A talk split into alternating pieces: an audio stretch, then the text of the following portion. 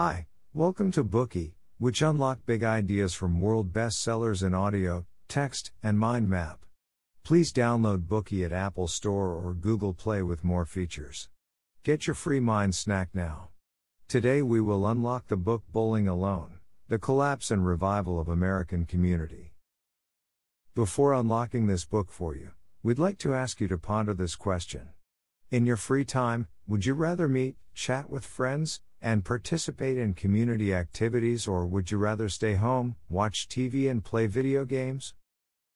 According to Putnam's findings, although the economy grew at an unprecedented rate since the 1960s for unknown reasons, the level of American civic engagement in community activities has declined. People gradually distanced themselves from their families, friends, and neighbors. By the end of the 20th century, even the average Americans felt a decline in enthusiasm for social participation. Before that, however, Americans were passionate about community life. They liked to form associations, keep themselves updated with public issues, and participate in civic activities. This was especially true in the 1950s and 1960s, where American community activities thrived and hit their peak. Americans were more engaged in politics than ever before, and the rate of voting participation grew year by year.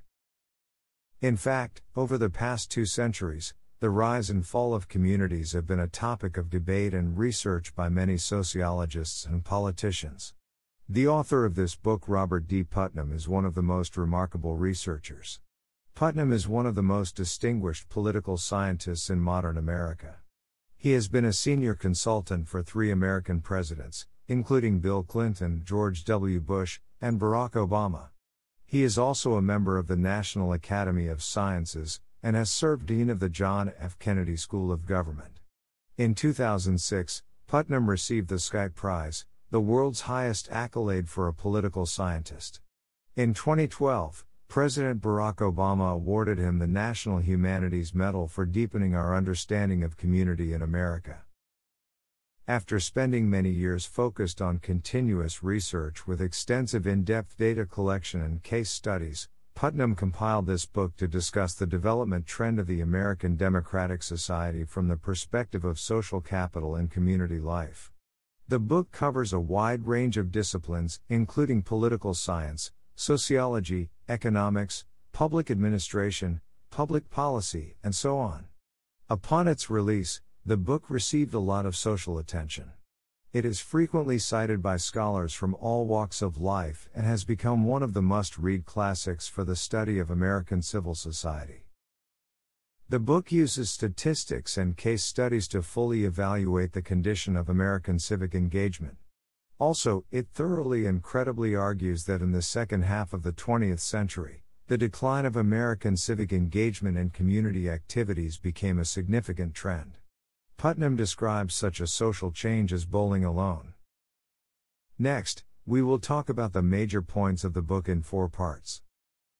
Part 1 Downward Trends in American Civic Engagement and Social Capital in the Late 20th Century. Part 2 Possible Causes of the Decline of Social Capital. Part 3 Negative Repercussions of the Decline of Social Capital. Part 4 Suggestions for Reviving Social Capital. Let's look at the first part to understand the downward trends in American civic engagement and social capital in the late 20th century. Enthusiastic participation in community life is a long and distinguished tradition in American society. However, starting from the second half of the 20th century, Americans who used to be passionate about group activities and public services were nowhere to be found. More people preferred watching TV by themselves at home or bowling alone, rather than participating in community activities outside their homes or having coffee with their neighbors. According to Putnam, the phenomenon of bowling alone describes how America is gradually losing its social capital. You may be asking, what is social capital? Social capital is not a new term that just appeared recently. In the 20th century, various sociologists and economists explained social capital from various angles. Simply put, social capital is the value that social networks bring. Social capital is an intangible asset. Just as a tool or receiving an education can increase individual or collective influence, so too can social contacts increase productivity. People with social networks follow the norms of reciprocity.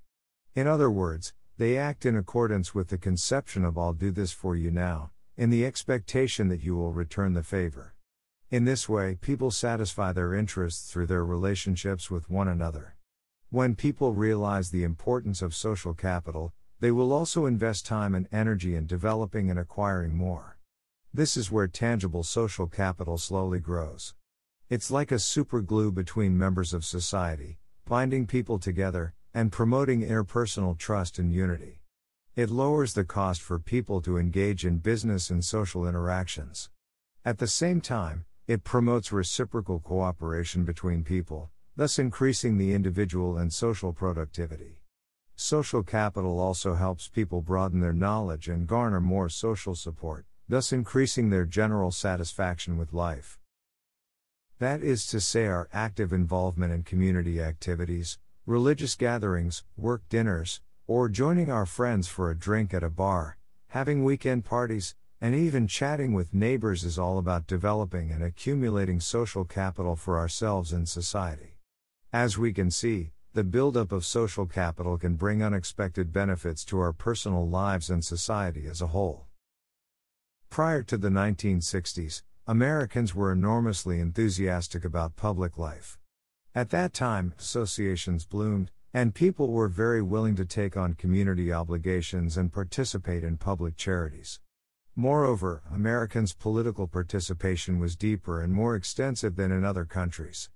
Meanwhile, a steady stream of informal parties, tea parties, and gatherings of friends also filled Americans' private lives.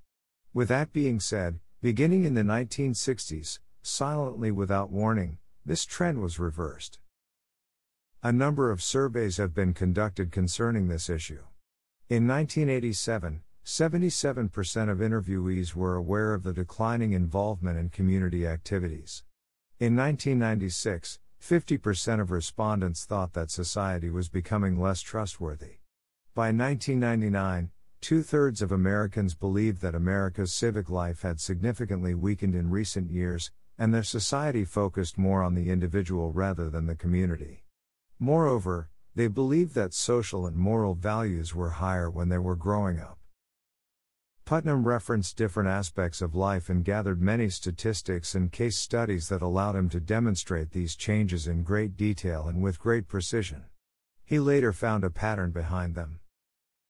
Over the past few decades, the decline of Americans' political involvement, particularly in voter turnout, has attracted much attention and debate. In 1960, 62.8% of eligible Americans cast their votes in the presidential election. From 1964 to 2000, participation in presidential elections has declined by roughly a quarter. Turnout has also reduced by the same amount. Furthermore, turnout in the 1996 and 1998 elections was the lowest in American history, lower than any presidential and off year elections in nearly two centuries. Compared with older generations who are passionate about public services, the younger generation has displayed significantly less interest in politics and current affairs. Although there is a greater variety of ways to access information, young people are less informed about public issues. They pay even less attention to breaking news like airline crashes, terrorism, and so forth. Attendance at public meetings and participation in political groups has also declined substantially. In a nutshell, as time progresses, people are becoming more educated and better informed. Still, fewer people are getting involved in the game of politics. The decline of social capital is not only seen in communal organizations and formal associations, but also in informal connections such as visiting friends and relatives, hosting barbecue parties, playing poker, going to bars, and the like. Making frequent visits to friends and relatives has always been an important social activity for Americans. Even in the 1980s and 1990s, three quarters of all Americans claimed that they would get together with friends at least once a month. Compared to an average of half an hour each week spent on formally organized activities and events, Americans spent more than three hours a week visiting relatives and friends. At first, this statistic looks encouraging. However, the bad news is that compared to the past, the frequency of informal contact continues to decline year by year. In the mid 1970s, the average Americans hosted friends at home about 14 to 15 times a year. By the late 1990s, it dropped to 8 times per year, a decline of 45%. Compared to the mid 1980s, the Americans' probability of making new friends had fallen by one third in the 1990s. Another example is playing cards. A survey in 1940 showed that card games were Americans' favorite pastime. During the first two thirds of the 20th century, many card clubs prospered, and millions of Americans became members. Even college students spent millions of nights in games of bridge. Since the 1980s, however, the average frequency of card playing among American adults plunged from 16 times per year to 8 times per year. Computer games, gambling machines, and other pastimes have replaced the card games. Still, unlike playing cards, these activities are usually played individually. Hence, social connections gradually diminish among people. Trends in sports participation also reflects the same phenomenon. The 1990s saw the emergence of many new forms of exercise and the proliferation of gyms. Yet, participation in sports has mostly stagnated. Among major sports, bowling is considered to be the only one that has held its own in the late 20th century. Interestingly enough, in the 1980s and 1990s, the number of bowlers not only didn't decrease but increased by 10%. However, league bowling decreased by 40%. It is solitary bowlers who are growing in numbers. Therefore, Putnam calls these phenomena collectively as bowling alone. It is a quiet trend that is away from socializing. It also demonstrates the silent diminishing of social capital in America. We have now concluded the first part of this Bookey. Enthusiastic participation in public life has always been a merit for Americans. However, this virtue has quietly diminished over the past few decades and contributed to the decline of American social capital. The reduction of social capital is seen in communal organizations, formal associations, and informal connections. What caused people to gradually distance themselves from the politics, parties, and social lives that they had originally loved? Part 2 will answer this question. Today we are just sharing limited content. To unlock more key insights of world class bestseller, please download our app. Just search for BOOKEY at Apple Store or Google Play.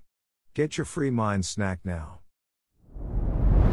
Dir hat dieser Podcast gefallen? Dann klicke jetzt auf Abonnieren und empfehle ihn weiter. Bleib immer auf dem Laufenden und folge uns bei Twitter, Instagram und Facebook. Mehr Podcasts findest du auf meinpodcast.de.